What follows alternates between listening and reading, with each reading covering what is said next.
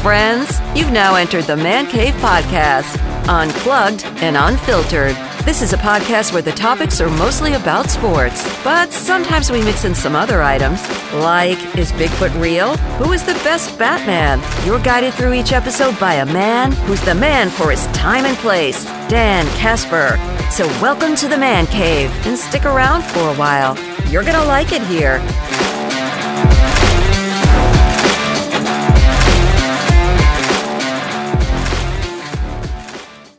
Welcome, everybody, to another episode of the Man Cave Podcast. Dan Kasper here. This episode of the Man Cave Podcast is completely all instant replay from my radio show, The Dan Kasper Show, on September 23rd, uh, 2022. So, got uh, Dr. Crow, a little inside the training room. Brandon Berg's on. We're talking baseball. We're talking college football. We're doing a little shootout. And, of course, Packers Buccaneers. Enjoy, everybody. Packers visiting the Tampa Bay Buccaneers. I think a couple of things really stand out to me in this game. Just just my personal thoughts on it is one the protection of Aaron Rodgers. We talked a little bit about it yesterday. We we played uh, the the clip from Aaron at his at his locker, his press availability, availability at his locker yesterday. But the protection of Aaron Rodgers has to be key in this game. The offensive line play by the Packers has to be key in this game. Opening up running holes for, for Aaron Jones and, and A.J. Dillon. Obviously, as we just said, protecting Aaron Rodgers, but up front, those big boys have got to win their battles. Whether it's the defensive line, like with Vita Vea, Buccaneers are not going to have Akiem Hicks, and that is a big loss. You still got Vita Vea up there. Got those got those inside linebackers of David and White that could do a bunch of different stuff, come blitzing up the middle, go sideline to sideline. But the protection has to be key in this game for the Packers. The offensive line play. Joe Barry talked a little bit about it uh, yesterday, and and there was a it was the coordinator's day to, to talk to the media, but talked about how physical Tampa Bay is, and we know how physical they are on defense. This Packers offensive line, this Packers offense has to match that intensity, has to match that physicality. Blow for blow. It's a heavyweight fight. Can these guys step up to that challenge too and match what the what the Buccaneers will do? And it starts up front in the trenches with the big boys. Offensive line play has to play spectacular. They have to have a, a good football game. Starts there. Sticking with the offense. You know, I it's such an unknown now with the with the wide receivers. I mean, and I haven't really heard or seen anything. You know, like uh, some of the reporters that cover the team, that you know, in the locker room and, and such. But I haven't seen a whole lot of talk like, oh, it's just it's just precautionary. Maybe they were just holding them out after they had a padded practice. But it's just it, to me it's a little bit concerning. So, with that being said, let's say that they are going to be a little bit short on offense because I think it's I think it's a you prepare a couple of different ways at least because I mean you look at that that that that, that wide receiving depth. It's like Romeo Doubs is going to be a starter, and then uh, who else? Because you had Allen Lazard that was out, you had Christian Watson that was out, Sammy Watkins was out, Randall Cobb was out. I don't think all of them will be out, but again, you have to really get Aaron Jones and AJ Dillon involved in the game plan, but you're going to be going up against two inside linebackers, two premier inside linebackers in all the NFL and David and White. You know, their their task is probably going to be to try to limit 33 and 28. So, you're Matt LaFleur. How do you come up with a game plan to still get the ball in their hands knowing that the defense is probably going to really focus on those two guys to game plan on it. How can you come up with creative ways to get them the football? How can you get them the ball to make plays? Whether it's in the running game, whether it's in the passing game. But they've got to stick with it. I don't want to see, you know, if it, if it's struggling a little bit, you know, they start to abandon the run or they start to, you know, kind of get into a little bit of a panic mode and they're trying to look for some big plays down the field. I don't want to see that. I don't want to see that right away. Stick to trying to get the ball to your main playmakers. And this might be this might be the Bobby Tonyan game. Depending on the wide receiver issue, how that all kind of plays out here.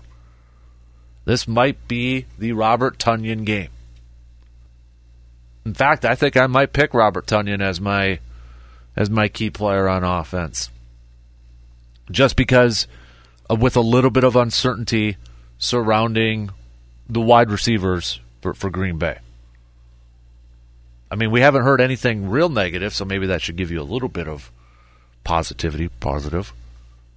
But maybe this is the Robert Tonyan game, where those inside linebackers are really going to be focused on on Jonesy and Dillon. Corners are probably, I would assume, maybe going to match up one on one with the majority of the receivers. Play a little you know, we ter- we heard Aaron Rodgers talk about they play a little too deep. Maybe this is the Robert Tonyan game. With little seam routes, little crossing routes in the middle of those zones. I think I might go 85 for my key player on offense, unless I talk myself out of it.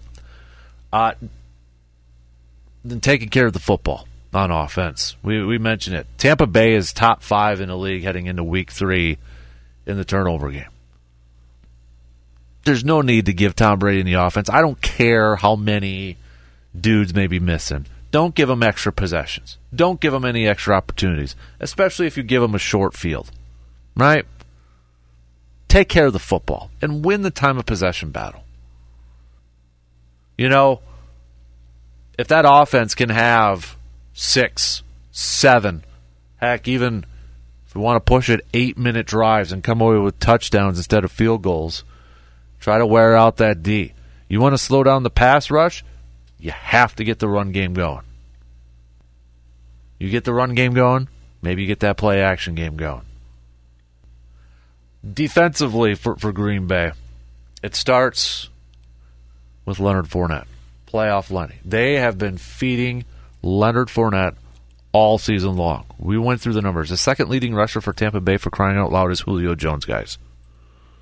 Okay, it's Julio Jones. Leonard Fournette has been their man in the running game.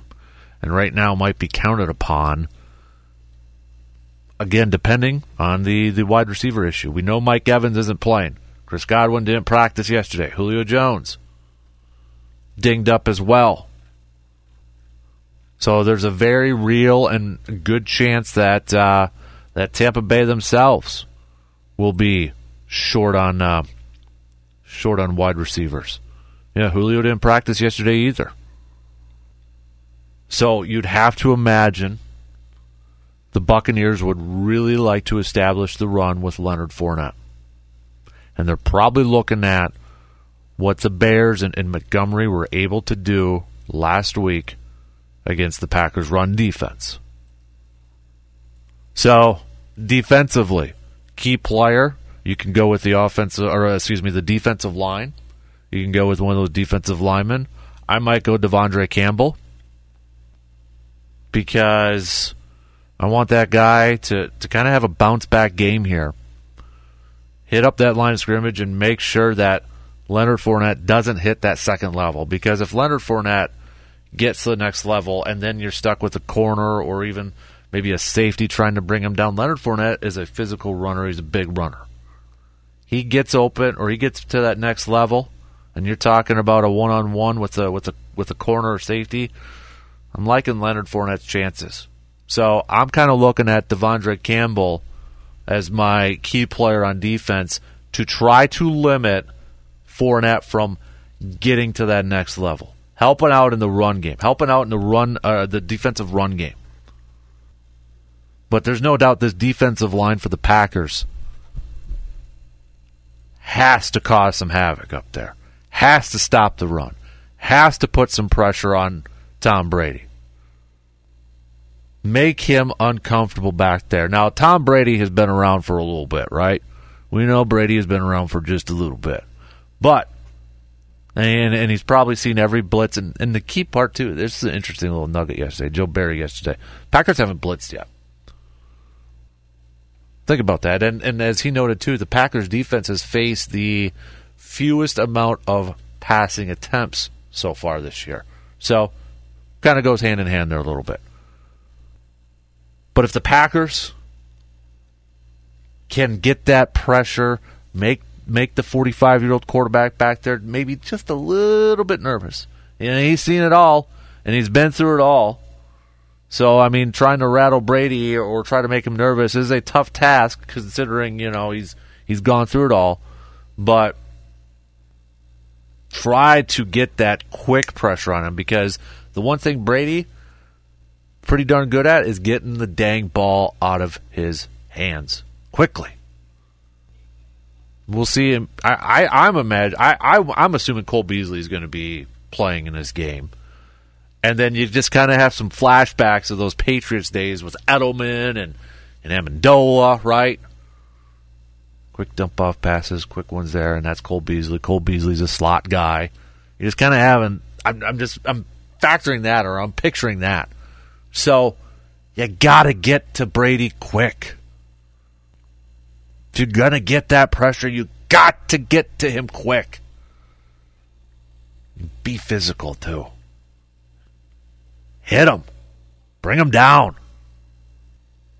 But it starts with stopping the run and Leonard Fournette. This Packers offense, if they get down to, to the red zone, you've got to come away with touchdowns instead of field goals.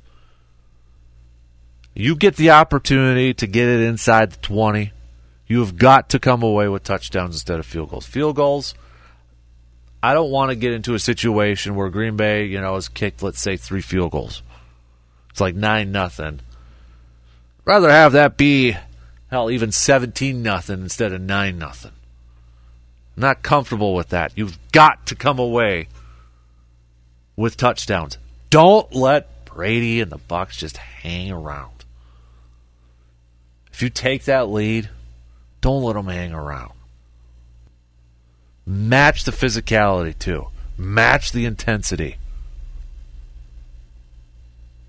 I fully believe if these pack if if Allen Lazard plays, Sammy Watkins plays, Randall Cobb plays, and assuming that Chris Godwin still isn't going to play, even if Julio Jones plays but he's banged up, I feel like the Packers have the advantage in some offensive playmakers, offensive players depth wise.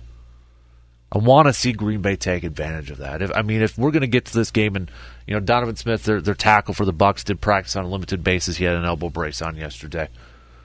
But I mean, if Tampa Bay is going to come into this game and they're banged up and they're missing some key players, and you're Green Bay, you have got to take advantage of that.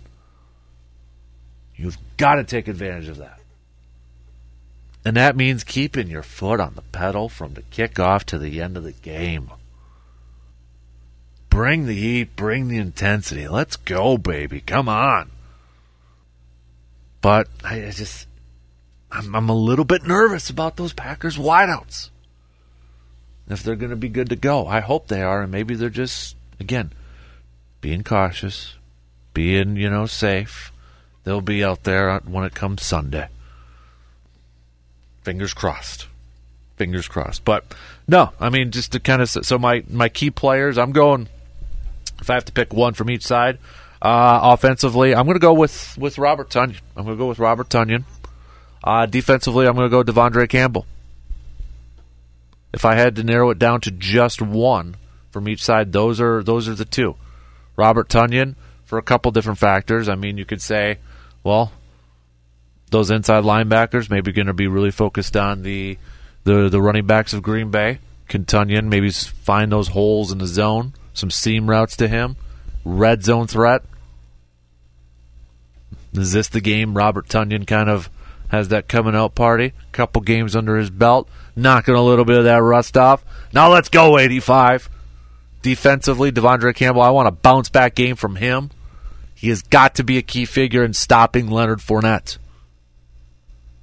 He has got to help out that defensive line because if Leonard Fournette gets to the next level into the secondary, ooh, it's gonna be tough to bring down. So Devondre Campbell has got to be involved in that run defense and slowing down Leonard Fournette. Win the time of possession, come away with touchdowns, no turnovers, and protect Aaron Rodgers.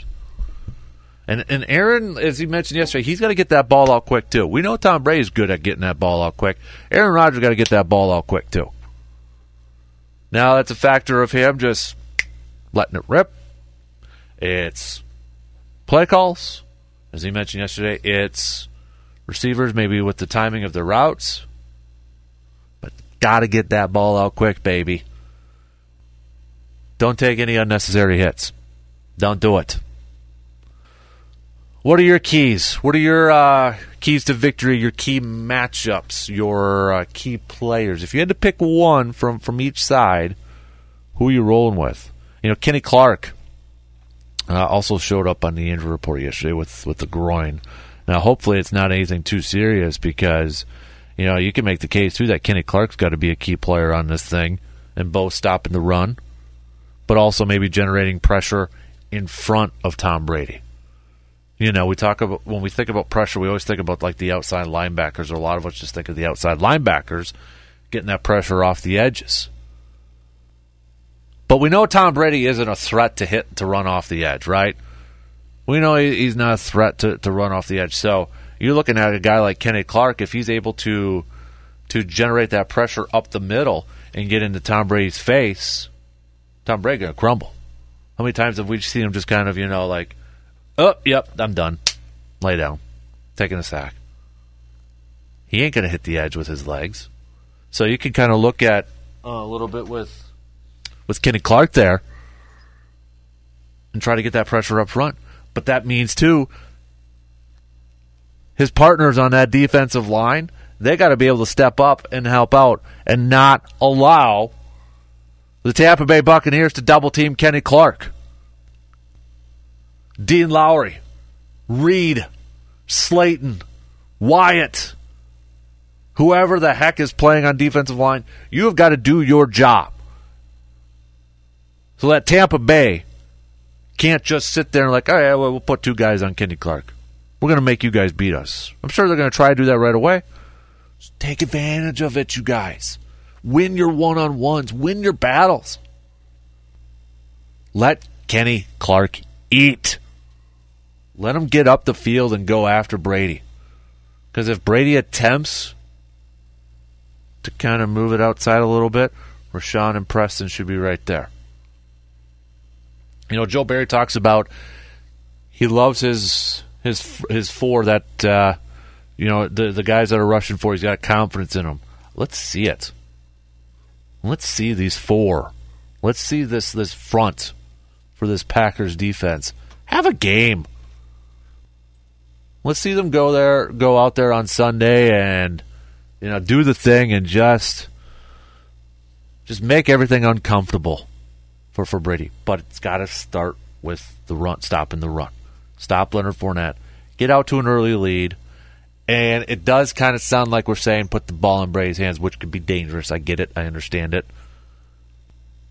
But right now, given what we've seen the first couple of weeks here, you know their plan is to give it to Leonard Fournette. Slow him down. Stop him.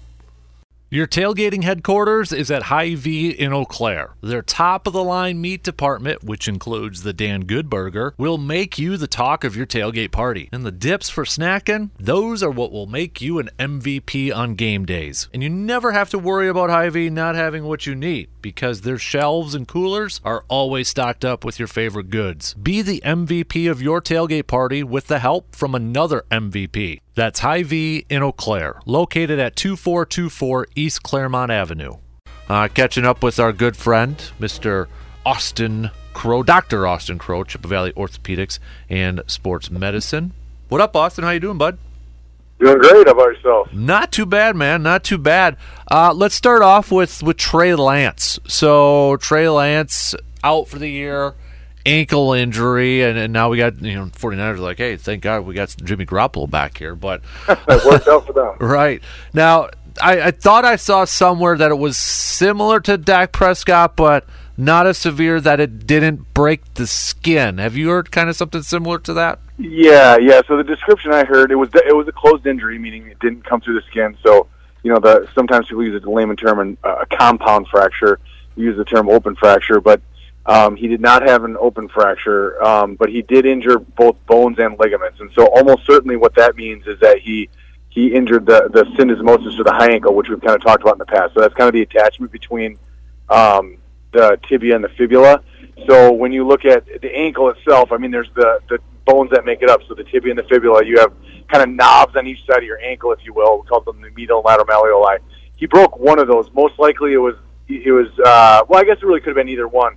And then he also probably essentially dislocated the two bones, the, the shin bones, kind of pop apart, and so he had to have fixation of both the bones and those ligaments. And so that's a significant ankle injury. But the good news is a lot of times those are able to come back pretty well. Um, so I, I would hope it's going to be similar to Dak. I mean, when you see him out there, he looks like it's, his ankle's not a big issue for him, and that's often the case with these that people are able to get back at a pretty high level. So it of course takes some time. So speaking of of Dak, I saw him the other day. You know, kind of doing some practicing. They they had a weighted football, he had a weighted football on that on that injured thumb there too, and and they're talking about maybe potentially week four, week five that he could return. I mean, you think that's likely that that that could happen? Uh, it's possible. I mean, they, they really didn't disclose the type of fracture that he had. I know they just said it was on his throwing thumb. Um, so it really, there's a lot of different possibilities as to what the fracture pattern was like. Um, but some of them, obviously, you know, they, they can have re- relatively quick recoveries. And so hopefully it was a smaller fracture um, uh, or one that they're able to feel like they got really good fixation in and are going to let him get back on a, on a faster time frame. So that would certainly be quick. Um, but, you know, these guys are getting, you know, every special kind of bell and whistle treatment that he can get so they can get back about as fast as he can. Uh, st- sticking with the quarterbacks here, Austin, Justin Herbert. Uh, you know, I know we talked a little bit about him last week after that Thursday night game, and you know, I'm reading here they're calling it a fracture in his rib cartilage. Is is that accurate to call it a fracture in, in cartilage? Yeah. So what that likely is referring to is is actually the tip of your rib, so the front portion, um, and so there you can actually dislocate or fracture that. So basically, on the front of your ribs, if you feel your own rib cage, you know that it feels like it's bone all the way to the end, but in reality, it's not. It's covered by cartilage, a cartilage cap, if you will and it is certainly possible to injure that. And so I suspect that's what it was. I mean, the interesting thing is when you see the hit where he got hurt, it doesn't look like he took a really necessarily a hard, hard shot to the ribs. Um, you know, so but clearly it was enough. So my guess is it was from the impact in the front that injured one of the rib tips. So that is is a real thing. Yes. Dr. Crowe uh, joining us here this morning for Inside the Training Room, Chippewa Valley Orthopedics and Sports Medicine. Uh, looking ahead to this uh, Packers and Tampa Bay game. Donovan Smith, the the tackle for for for Tampa Bay, returned to practice yesterday for the first time, but he's got a elbow brace, and they're calling it a hyperextended uh, elbow. And is it is that one of those things that it just could mostly be pain tolerance at that at that point for him? Yeah, a lot of times those are really kind of a, a precursor to an elbow dislocation because that's really the common mechanism for dislocating your elbow um, is hyperextension. And so um, basically, you know, you it really boils down to he sprained some ligaments around the elbow. And so if they feel the elbow stable, especially if he's in a brace, a lot of times they're going to be able to play. Um, and it is, in fact, exactly what you're alluding to is like, can they tolerate it? And if, and if they're able to tolerate it, then they get out there and play. And, um, but sometimes it'll affect not only, you know, just pain, but it, sometimes their range of motion is limited and then in turn some strength is limited. So sometimes they're able to get out there and they just can't perform at that level. So it's, it's kind of a combination of those things. I know everybody. Uh, we've got a couple texts in here, but I think it's kind of turning into a drinking game here, Austin. Everybody wants to know about David Bakhtiari uh, at, at, this point. But I mean, if he doesn't play against Tampa Bay, you know, I think it's like now. It's like every week. It's like going by, and he's not out there. There's just got to be more questions and questions. Like I, I kind of threw out something yesterday. Could it be possible where, you know, maybe he he does a rotation with with another left tackle if if that's the only way he can get out there in the field? Like he plays one series, comes out, plays another series, but that wouldn't be a, a very. I can't imagine Green Bay wanting to do that though either. Yeah, I mean, there.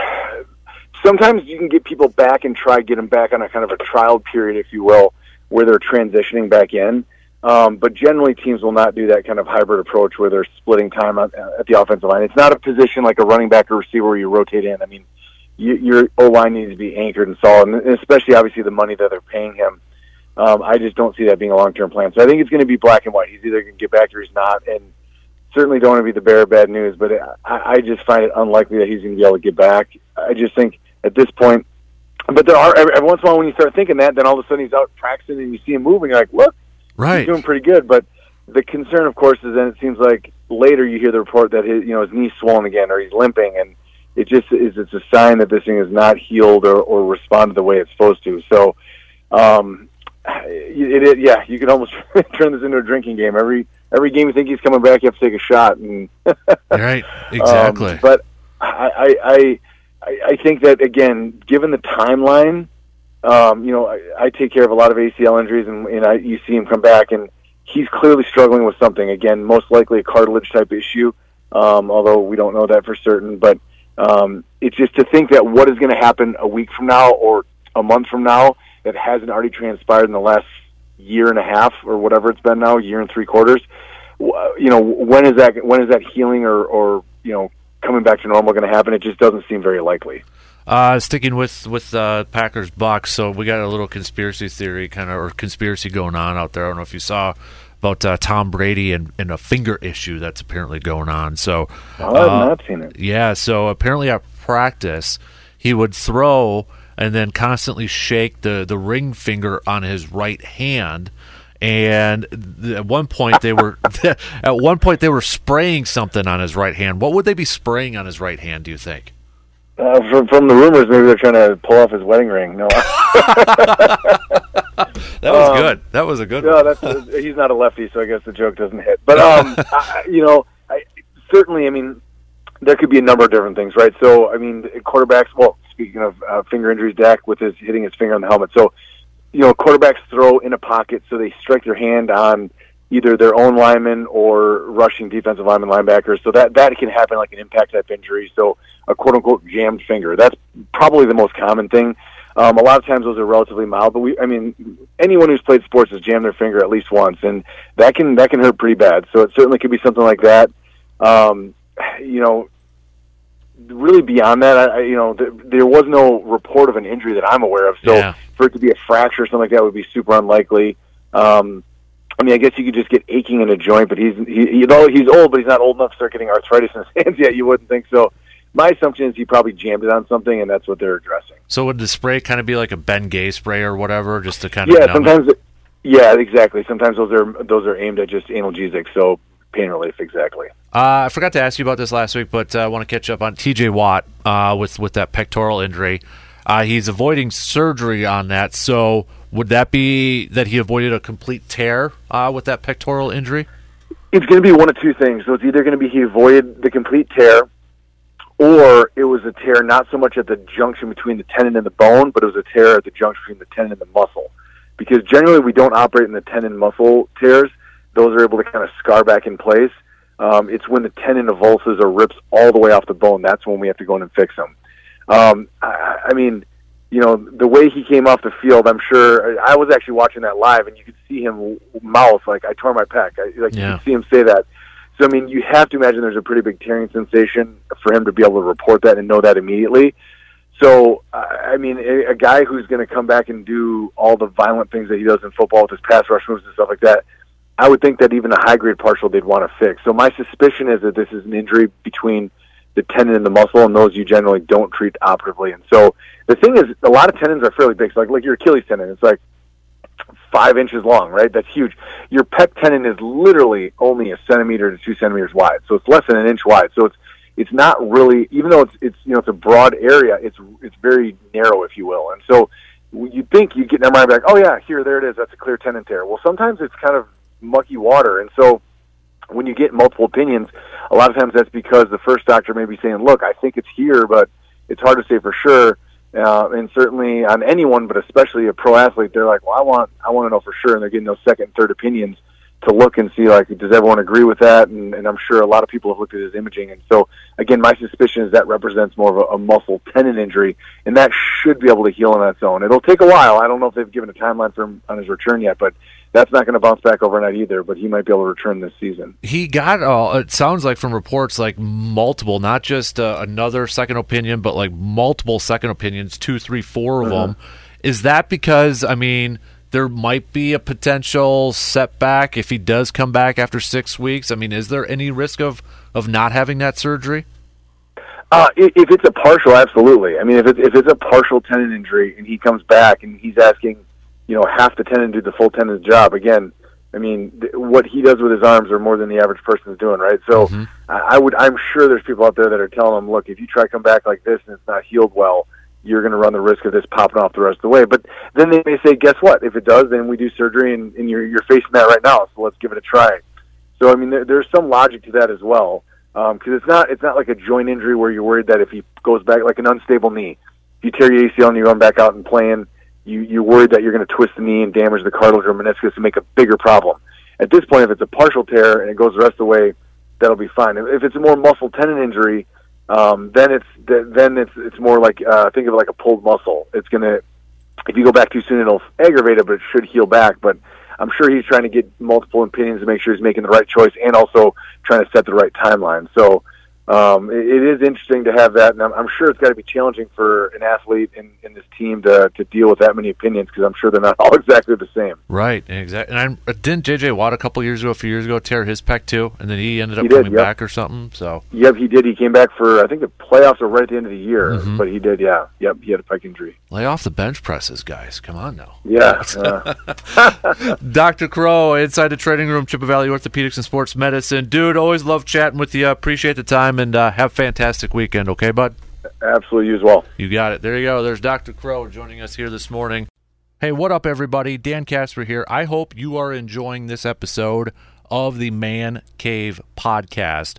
I just wanted to send you a quick reminder that if you are not subscribing to the Man Cave Podcast, do me a favor, do me a solid, and subscribe to that podcast. It's free, okay? And we're available on like every single podcasting platform out there iTunes, Spotify, Google, Stitcher, Amazon, you name it. We're probably there. And if you, uh, on your favorite podcasting platform, if you have the ability to rate or review the podcast, like on iTunes or Spotify, go ahead and do me another favor, if you don't mind, please. Five stars. Five stars. Leave a solid review too, if you can, like on iTunes. That way other people can find the Man Cave podcast, okay? And don't forget to follow me on Facebook, facebook.com slash Kasper Sports, and at Twitter at D-A-N-K-A-S-P-E-R. You can even follow me on Instagram, Dan Kasper Sports. Remember, that's a Kasper with a K. Now, let's get back to this episode of the Man Cave Podcast. Uh, Brewers got the win last night. Kolten Wong, three dingers, but really no help in terms of the chase for a wild card spot. Padres did lose, but they still hold a half game up on Philly. Philly got the win last night against Atlanta. Um, I feel like if there's going to be any movement made, it's got to be this weekend with the Reds, and then knowing the Phillies take on Atlanta. How? What are your thoughts on that? No, I I agree 100. percent I mean, this is they can't come out of this weekend still two and a game, two and a half games behind the Phillies. Mm-hmm. They have to get, I would say, to one and a half or one. Mm-hmm. So, and and you know, part of that's obviously up to them, and part of that's not. Right. And they need some help. And the last couple nights, the Phillies have been very annoying. Between uh, Wednesday night having being down three nothing to the Blue Jays in the eighth, Yeah. and the Blue Jays giving that up, and then last night one nothing. Yep. You know, come on, come on, Atlanta, help your former town. Right. Exactly. So, yeah, but yeah, we'll see. But you know, the Brewers, they got, they just got, you know, they they got through that eight game stretch of the Cardinals and the New York teams, and they were four and 4 mm-hmm. You know, they they kept their head above water, but now is the time where you have you sink or you swim. You can't afford to just keep your head above water anymore. And you know, that's you know, they're four and four, and that's kind of a, a bit of a disappointing four and four because there's a couple games that got away from them that you know they could have maybe had a winning Right. You know, had that be a winning stretch, but you know they're still hanging around. But now's the point where you can't just keep hanging around anymore. Do you do you think we'll get to a point where we see Corbin Burnes or Brandon Woodruff going on three days rest? Um, I have to look at the schedule. I'm not sure because So they got one more off day on Monday. Counsell said Freddie Peralta could come back this weekend, yes, which I'm looking at Sunday. I think that was the day where there was nobody announced. Yep. Yep. So because Burnsy's getting the start on Saturday. yeah, so and they would. Re- I mean, they maybe depending on how you utilize the off days. You know Yeah. that that might be a lot. But I, a lot of it's going to depend too. I mean, you you you kind of go either way with that. Either you're going to have them come back on short rest, but if they're coming back on short rest, it might have been the previous start. They can't have thrown you know 110 pitches. Right. Like it's going to be an either or scenario. Mm-hmm. So possible. I think, but I think a lot of that dep- depends coming out of this weekend. Are they going to do that if they're still you know two and a half games back by this point next week? Probably not. Right. But if you know Atlanta takes a couple games from the Phillies and the Brewers take care of business, suddenly they're even up, and they know that they have to beat those teams. They can't just tie them. Then maybe. Mm-hmm. Yeah, uh, I was just kind of. I mean, you know, when when I think of that, I think of the old CC Sabathia 08, just riding that guy, you know, on three days rest, and you know, just trying to get in there. But and really, yeah, and really, right now, the you know Woodruff and Burnes are scheduled to each have, well, not counting last night for because uh, you know we had to count last night for Woodruff, three more starts. Mm-hmm. Right now, Burnes is tentatively slated to possibly start that last game of the regular season okay, if it comes, you know, and that's the thing too. Remember, people, there's no tiebreaker game. No. So as if you're tied, you know you, you It's it head goes to head, it's head to right? Mm-hmm. head, and the Brewers lost both of those. Although I'm curious, I'm assuming what's the head to head for if there's a three way tie. I'm assuming it's probably record against the other two, which obviously the Brewers, if they lost against both of them, would not win. Yeah, worst So- case scenario would be Brewers is you know, if if it's a tie, it's still a loss for the Brewers. Yes. So and that would probably be the worst scenario. Mm-hmm. It's a three way tie, and they would be the one team on the outside. right, But Yeah. you never know. but yeah, I feel like it's it's this weekend. It's make or break. Yep. and you know Brewers got to take care of their own, but there's going to be some scoreboard watching going on here too, and, and it's not you know it's not like the Braves don't have anything to play for, Right. You know, they're, they're- they're still battling the Mets. They're still trying to maximize their playoff positioning. because I think they've clinched a playoff Yeah, spot. both the Mets just- and the Braves have clinched playoff berths. It's just a matter of whether they're. Look, there's a big difference between being the two seed. Mm-hmm. Remember, if you're the two seed, you're you're you got you got the bye to the NLDS. Mm-hmm. If you're the three or if you're the if you're the the four seed, you know you're you're taking on the you're you're taking on the fifth seed. So you're taking either probably the Padres or the Phillies. You know, mm-hmm. realistically. right.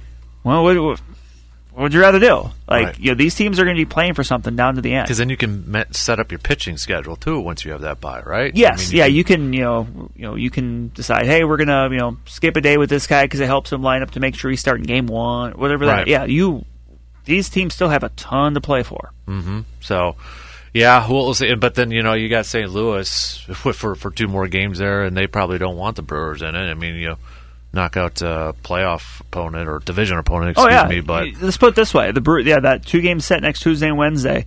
I'm sure St. Louis would love nothing more than to clinch the division. If they can't clinch it at home, clinch They'll it in clinch Milwaukee. Milwaukee, yeah. yeah, just I mean the same way that the Brewers, you know, a few years ago, you know, obviously won games 163 in in Chicago Wrigley, and also clinched a playoff berth, I believe, in St. Louis or against St. Louis, if Mm-hmm. I remember correctly. One of those years, maybe. Mm-hmm. But yeah, they would. They look. They'd love to do that. If you can't win at home, you want to be able to win it right in, you know, right in your rivals' faces, yeah, or the team, or the team that's chasing you, use faces.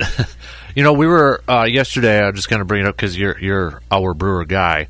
But you know, I saw Curt Hogg talking about it. There was an article in Fangraphs about Willy Adames. You know, the 150 million dollar man sort of thing. Is he the next one up? And you look at Fangraphs. I know you're big into Fangraphs, so you kind of probably already know what I'm talking about mm-hmm. a little bit there. But it's it's an interesting thing, and I know you've mentioned it too. But I brought it back up yesterday. When you look at the payroll for the Brewers next year, there's like two legit people, three legit people under contract.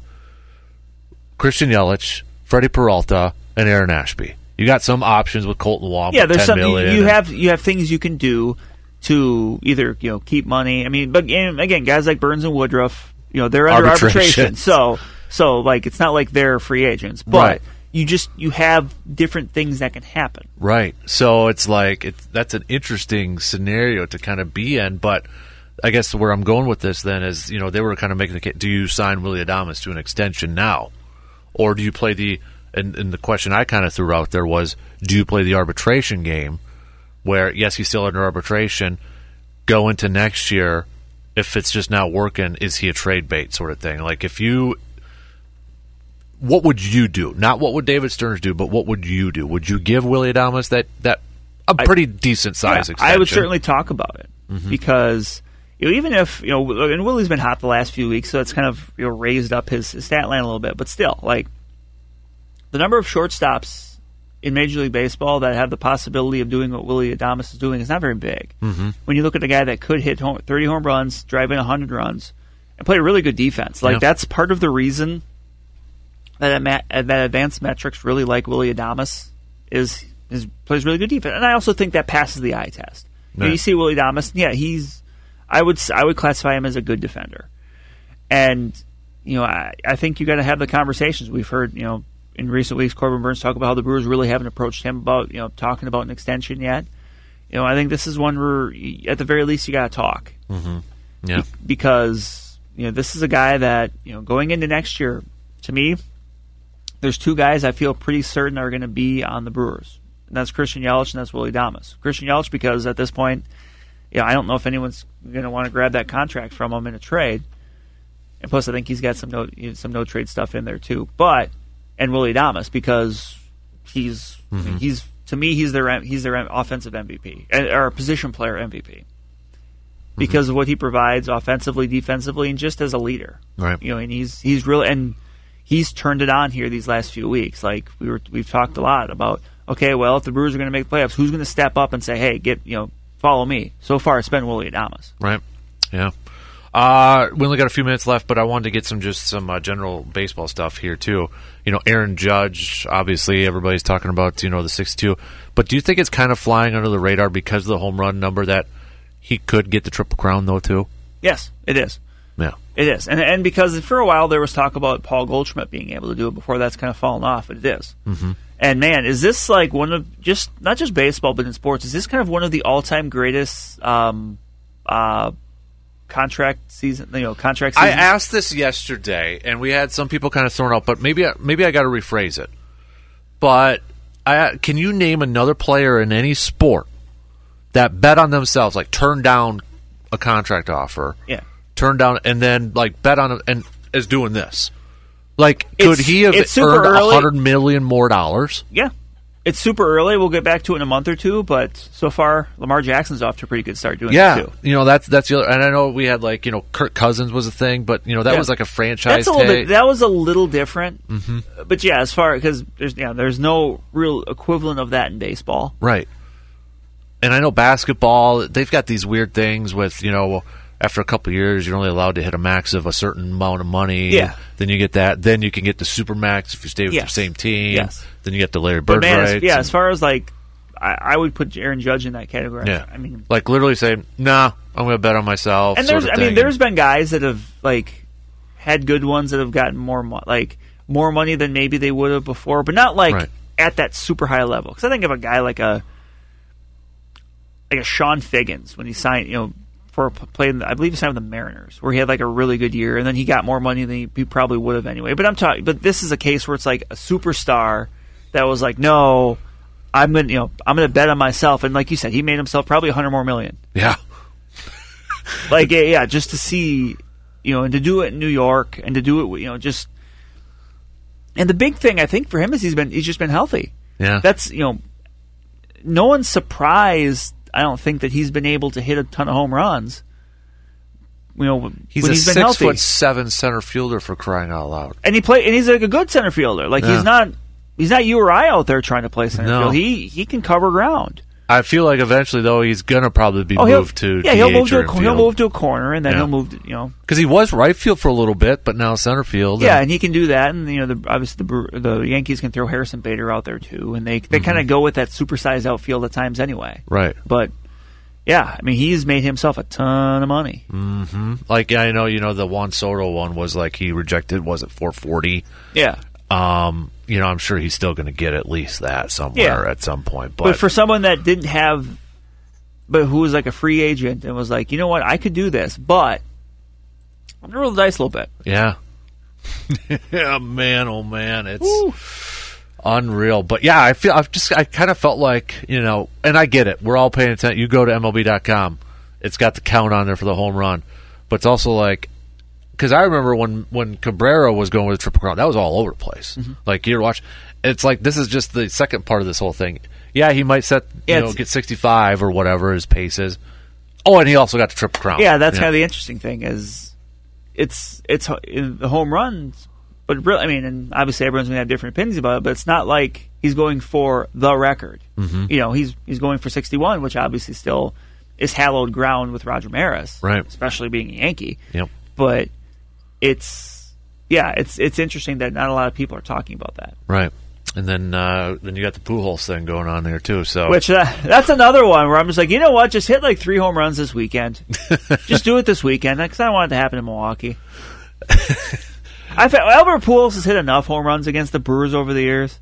it's a different home run. I mean, obviously it's different. you you know, we, we've seen home run chases with guys going for the single season ones. We saw Barry going for the all time one. Whereas you got a guy for 700, then you got Aaron Judge you know, with no records besides the team record could be broke. But it's also between two guys where you really haven't heard anything negative about them. You know what I mean? Like no question marks. Besides Albert Pujols being a machine instead of a man, but Yeah, like yeah, there's yeah, there's it's yeah. I mean, obviously there were you know with with McGwire and then Sosa and then Bonds there were Mm-hmm. you know there were certain things talked about and you really you're not hearing that with either of these guys. right. Isn't that still sad that we got to put that though out there? Like, It is. yeah, But I'm, I mean, just in in sports and in general, I mean, I'm a big believer when it comes to history of warts and all. Like you, you mm-hmm. don't, you know, you don't shy away from, it, but you just say, hey, this is what happened, right. and it's up to you. And it, you know, it's it's up to you how you, you know, mm-hmm. how you choose to accept it. But this is what happened, and this is this is something those guys are going to have associated with them. Mm-hmm. Your tailgating headquarters is at Hy-Vee in Eau Claire. Their top of the line meat department, which includes the Dan Good Burger, will make you the talk of your tailgate party. And the dips for snacking, those are what will make you an MVP on game days. And you never have to worry about Hy-Vee not having what you need because their shelves and coolers are always stocked up with your favorite goods. Be the MVP of your tailgate party with the help from another MVP. That's Hy-Vee in Eau Claire, located at 2424 East Clairemont Avenue. All right, you ready to do a little shootout? I am, and last week you threw down the gauntlet to me to to put some of these questions. So I I've been thinking. I I've got got, ten of them. You go. Oh, look at you. Do you want to go first? Yeah. All right, you do a little show. I don't have ten. I've got. I got, I got about five. Mine go. Mine are, as you can imagine, with me all over the place. yeah, good. I like it. All right, you ready? I don't know. Am I? I think you are. Okay. N- none of these are too ridiculous yet. I'm scared. All right, question number one for you: Yeah. Butter Miller? Oh, beer? Yeah. Oh, I thought you said butter. I'm like, No, Bud or Miller? Bud. Miller. yeah, I know you. So I get a Well, headache. Mil- Miller, both Miller and Leinie's are under, or both Hamm's and Leinie's are under the Miller banner. okay. Come on, Yeah. I'm sorry. I get a headache. So that's fair. Yep. All right, so on that same uh, path, tap or can? uh, I can. Tap. I know. I'm. I'm. I'm. I think it's just going back to the uh, softball days. I'd rather have a can than the than the tap beer because I don't trust the pour. Too much of the. You are know, you are uh, a you are a prisoner to the pour. cor- that, that's a good way of saying it. Yes. You don't want to get off. Someone gives you all foam, and right. Yeah. Well, here you I go. don't trust the pour, so I'm going can all right, burger or pizza? burger Sam. Ham or turkey? turkey. Ham. Yeah, I know you're a ham guy. All right, now I got one for you. That's very a little bit interesting. Which of these would you rather have? Great tee shot or great putt? That's a good one, actually. Uh, I'll go great putt. Sam. Yeah. That because that's actually the one I might get. There's no way I'm hitting a good tee shot. I'm I do not hit far off the tee. Although you could say, depending on what you mean by tee shot on a par three, you could get a hole in one. Well, if I had a if I had a tee shot, if I did that, I wouldn't consider it to be great. I would have some other words I and some phrases I'm not going to use on radio here. but- Perfect. Cool. All Drive right, for show, putt for dough, baby. there you go. All right. And as far as basketball goes, Okay. post play or three points, three point shooting. Uh, post play or three point shooting? Post play. Yep. Yep. I, I figured that. And Which is too. dumb because Threes when- are worth more. Yeah, but when I was in like an intramural and all that, I would just shoot threes from the Yeah. outside. But I hate watching it all the time. Yeah. So give me the Akeem Olajuwon, you know, post moves down low. So Okay. Aaron Jones or AJ Dillon? Aaron Jones. Yeah. I would agree. Yep. Fishing or hunting? Ooh, hunting. I like sitting in a tree stand. All right. Coleslaw or cottage cheese? Oh. I'm going to go cottage cheese because there are too many different variations of coleslaw. I love coleslaw, but like this past weekend, we were at our work conference for, for a few days and we'd go through a lunch line and there was coleslaw. And every time I got it, but they had cilantro in that, and I can't deal with cilantro. Yuck! So if I knew what I was getting in the coleslaw, yes. Cottage cheese, you know what you're getting, so Yes. go cottage cheese. I, and I would agree. I would agree. And my last one, and I'm, I'm actually pretty proud of this one. Backstreet Boys are NSYNC. Why? Okay, this is creepy. First of all, Backstreet Boys. But I'll tell you what, Brandon, I'm not kidding you. I thought of that same one this morning. because I was scrolling through the radio this morning at 4 o'clock, and Backstreet Boys Kate was on one of the stations I was scrolling through. I'm like, oh, I should ask Brandon Backstreet Boys are NSYNC for that. So I'm not kidding you. Ah. that actually, I that crossed my mind. And for the record, my answer is also Backstreet. okay, good, good, good work. That's kind of weird that we both thought That is. for that one. All right, mine are all sports related to bring us back home here a little All bit. right, good. Uh, Sean Payton said that uh, he was, you know, he'd come back to coaching for the right opportunity. Sean Payton or Mike McCarthy. Sean Payton. I've backed up Mike McCarthy, and I've thought Sean Payton has been overrated at times, or you know, not not necessarily overrated, but overhyped maybe Yes. uh, at, at times. But I'll go Sean Payton too. Uh, Kenny Pickett or Mitchell Trubisky at this point right now, going into Week Four. Kenny Pickett. I think you got it, don't you? I don't think Mike Tomlin will, but I'll go Kenny No, Pickett I, too. yeah. It's easy. Yeah, it's easy. We're not the coach. It's easy for us to say this, but at this point, you know what you got with Mitch Trubisky. Yep, I'm gonna go Kenny Pickett too. Who's funnier, Peyton Manning or Eli Manning? You know, this would not have been a question two years ago. I'm Eli's still gonna, showing I'm, his I'm still going to go Peyton, but man, like it feels like the last couple years have been like Eli. You know, like people that were out of you know really were pretty private that have suddenly popped into the you know public spotlight that have done well. Eli's definitely Mm-hmm. got to be at the top of that list. I'll go Peyton, but Peyton, I think, has the more dry type of sense of humor, where Eli is, and, and Peyton's been outgoing in a lot. I mean, SNL for crying out loud, he was Yeah. fantastic in that. Would have been 08, somewhere around there, I think. But Eli, as of late, like you're right, two years ago it wasn't even close. Eli now, did you watch the Kenny Powers thing or the uh, the Chet or what was it for Penn State? yeah, I did not. But Okay, I, I did. mean, I, I've got to yet, but I know what it's about. I couldn't have pictured Eli Manning doing that three years ago. No. when he, at, even during his playing career, I could not picture him doing that. Um, Chad Powers, excuse me, was his name. He's climbing though. He he is climbing up there. I'll still give it a little bit to Peyton, but Eli is climbing up there. I totally agree with you. Uh, better catch, Odell Beckham Jr. or George Pickens last night. Odell. You're gonna still go Odell? I'll go Odell. Why? Just because the sideline, or Yeah, I know? think yeah. Love that catch from George Pickens. It was fantastic. Um, they're so close though, aren't they? Yeah, I mean they're they're yeah they're very similar. I might give it to Odell too. I might give a little bit of it. That. Mm. Did you watch it live or I did you- not. you No, no. re- yeah, I watched it on replay too because I missed it watching live. But oh, that was such a sweet catch, dude. Why can't, and I know Packers fans, I'm surprised aren't like, oh, I wanted that guy in the draft. For one season, let's let's say it. So this is the last one, baseball one now for you. Okay, one guy for one year, but you got to pay him, let's say, a hundred million or whatever, just just an extreme amount. Juan Soto or Aaron Judge? Juan Soto. I think I'm going to go Juan Soto too. But why? because I think you're more likely to get 160 games out of him. Okay. Yeah, I mean younger, And yeah, yeah. you know, so younger. maybe his body's not as worn out. yeah. Is Juan Soto a better defender than Aaron Judge? I don't know. Like I, I I'd have to look, you Mm-hmm. know, and at least just look at some of some of the metrics and stuff. I don't. I mean, I don't watch either of them enough to know. Mm-hmm. I know. I do. I do know this. Aaron Judge will play center field and Soto won't, or doesn't. Doesn't. I won't say won't because we don't know. But Mm-hmm. he's he's a corner guy. I think he's a left fielder. So generally, left field is the the low end of the outfield spectrum as far as defense goes. So I mean, Judge may be better there then. Just using that rationale.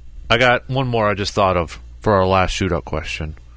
It's a yes or no. Will the 49ers win more games than what you thought at the beginning of the season now that Jimmy Garoppolo is their quarterback? Yes. I agree. I'm going to say yes too. And that's not necessarily a knock on Trey Lance. no, I just think it's, it's, Jimmy Garoppolo. J- Jimmy Garoppolo's went to a Super Bowl. He's went Yeah. to another end. Like and I think they know what they can do with Jimmy. Whereas Trey Yes. Lance, it was still a little bit of an unknown. Like, how can we better utilize this guy? Yep. You know that sort of thing. Yeah, So- as far as a backup quarterback coming in, there's very few situations that are better.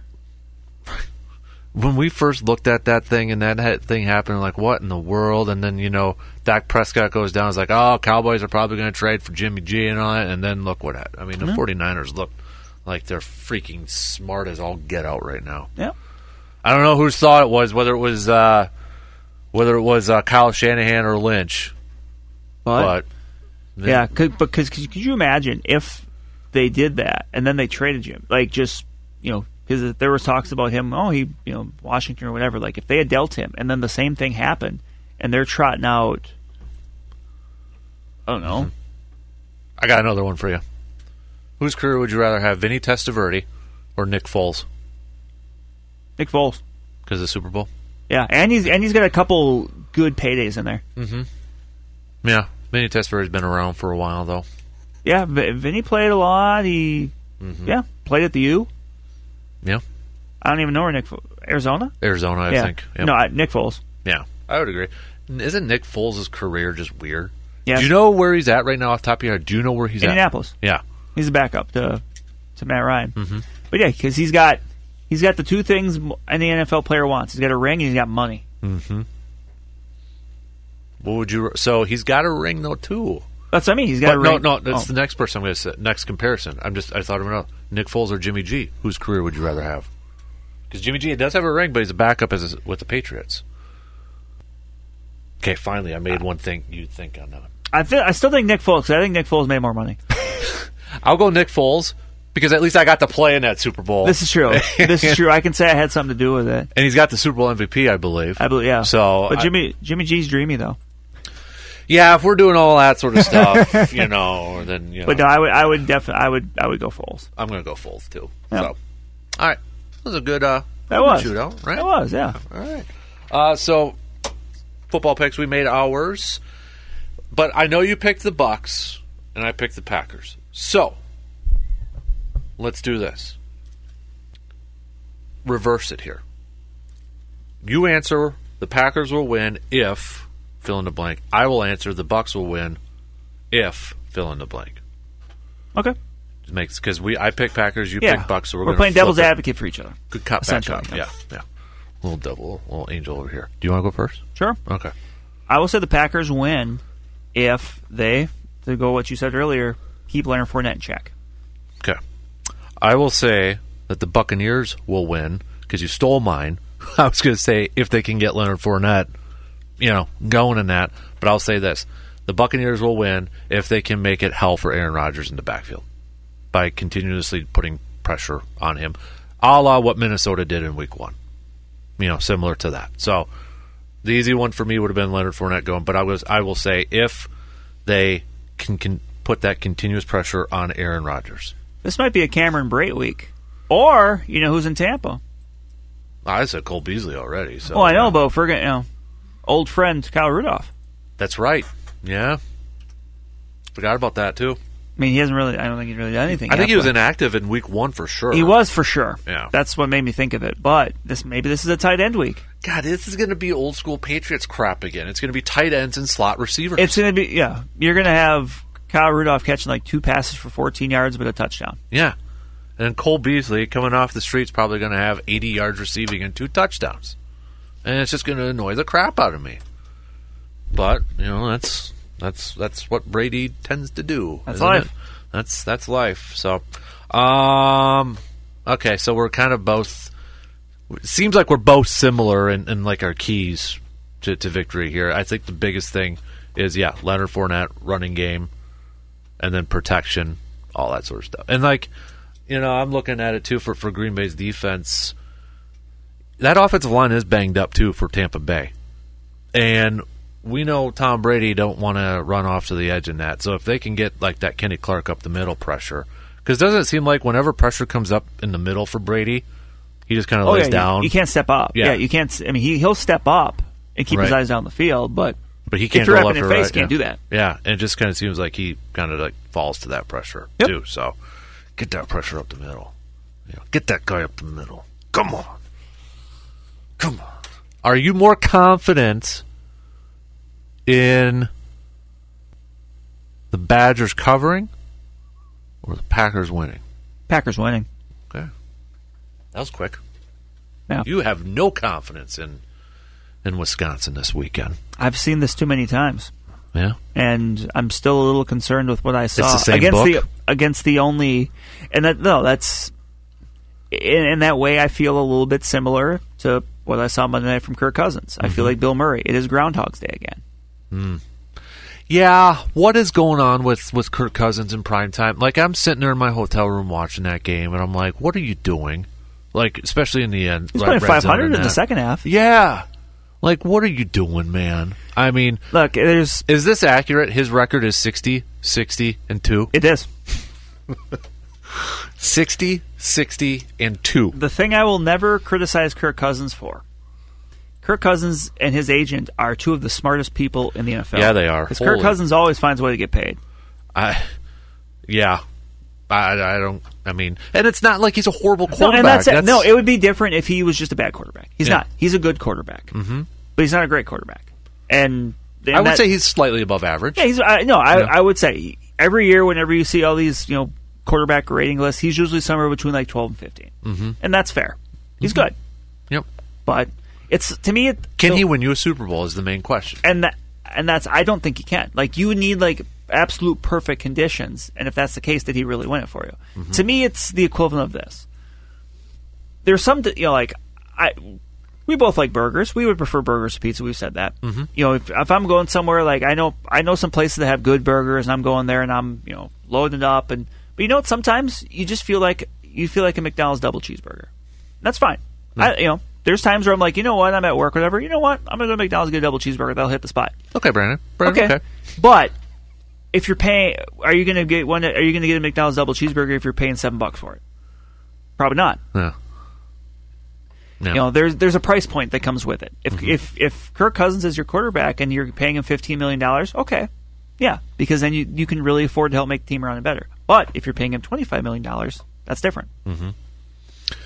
Interesting. Yeah. Yes, So you don't think you can win a Super Bowl with him? I don't. Not for the money he's going to be paid. Okay. Man, I just I don't know how to gauge that guy sometimes. I mean, one day You're not look- alone. ah. is he the most confusing quarterback in the league right now? maybe and it's weird because like he's very confusing but he's also very vanilla. It's not like he's an enigma as far as like his personality or anything goes. You know what you're getting with him. You know Mm-hmm. Yeah. he's, he's just a pretty you know quiet reserved guy that just kind of goes about and does his business. But you're right like it there is very much a playbook of how you slow down Is he like those boxes of cereals that you know you get a toy in the bottom, and once in a while you just get that great, fantastic toy, but most of the time it's like, yeah, okay, yeah. Sort of thing. It's a horrible example or analogy, but you know that's Yeah. all I could come up with. but yeah, it's you, you you're going to get like week one. I mean, and Yeah. granted, there were some blown coverage in there, but he was he was doing everything you need, and you're thinking, okay, this is you know you're doing this against a good defense, Was he trying to force it too much to Jefferson in week two? maybe, maybe. But there were also some times where Jefferson was open where he didn't get the ball. It was so that game, and not to, but it's like you know the two throws he probably should have made to Thielen were like right on a dime. Yeah, like yeah, there was a couple like- of those in the fourth quarter that if it, unless it was a perfect pass, it's probably picked. Yeah, He threw three interceptions. You could have thrown more. right. And it's like, okay, you probably shouldn't have made that throw, but hey, that was a great throw. Yes. and great catch by Thielen too. Yeah. but But kind of going back to what I said before, I'm very interested to see how things get tweaked Mm-hmm. for Kevin O'Connell this week because this is the first time that it's like, okay, well, what are you gonna do now? Like Right. it's it wasn't good. How you fix it? yeah, So we'll see. That's going to do it for this episode of the Man Cave Podcast. Big thanks for tuning in to this episode of the Man Cave Podcast. And a reminder never miss an episode of the Man Cave Podcast by subscribing to the Man Cave Podcast. We're already on your favorite podcasting platforms like iTunes, Spotify, Google, and Stitcher. And don't forget to give us a solid rating too. That way other people can find the Man Cave Podcast. Until next time, I'm Dan Kasper, and we'll see you in the Man Cave.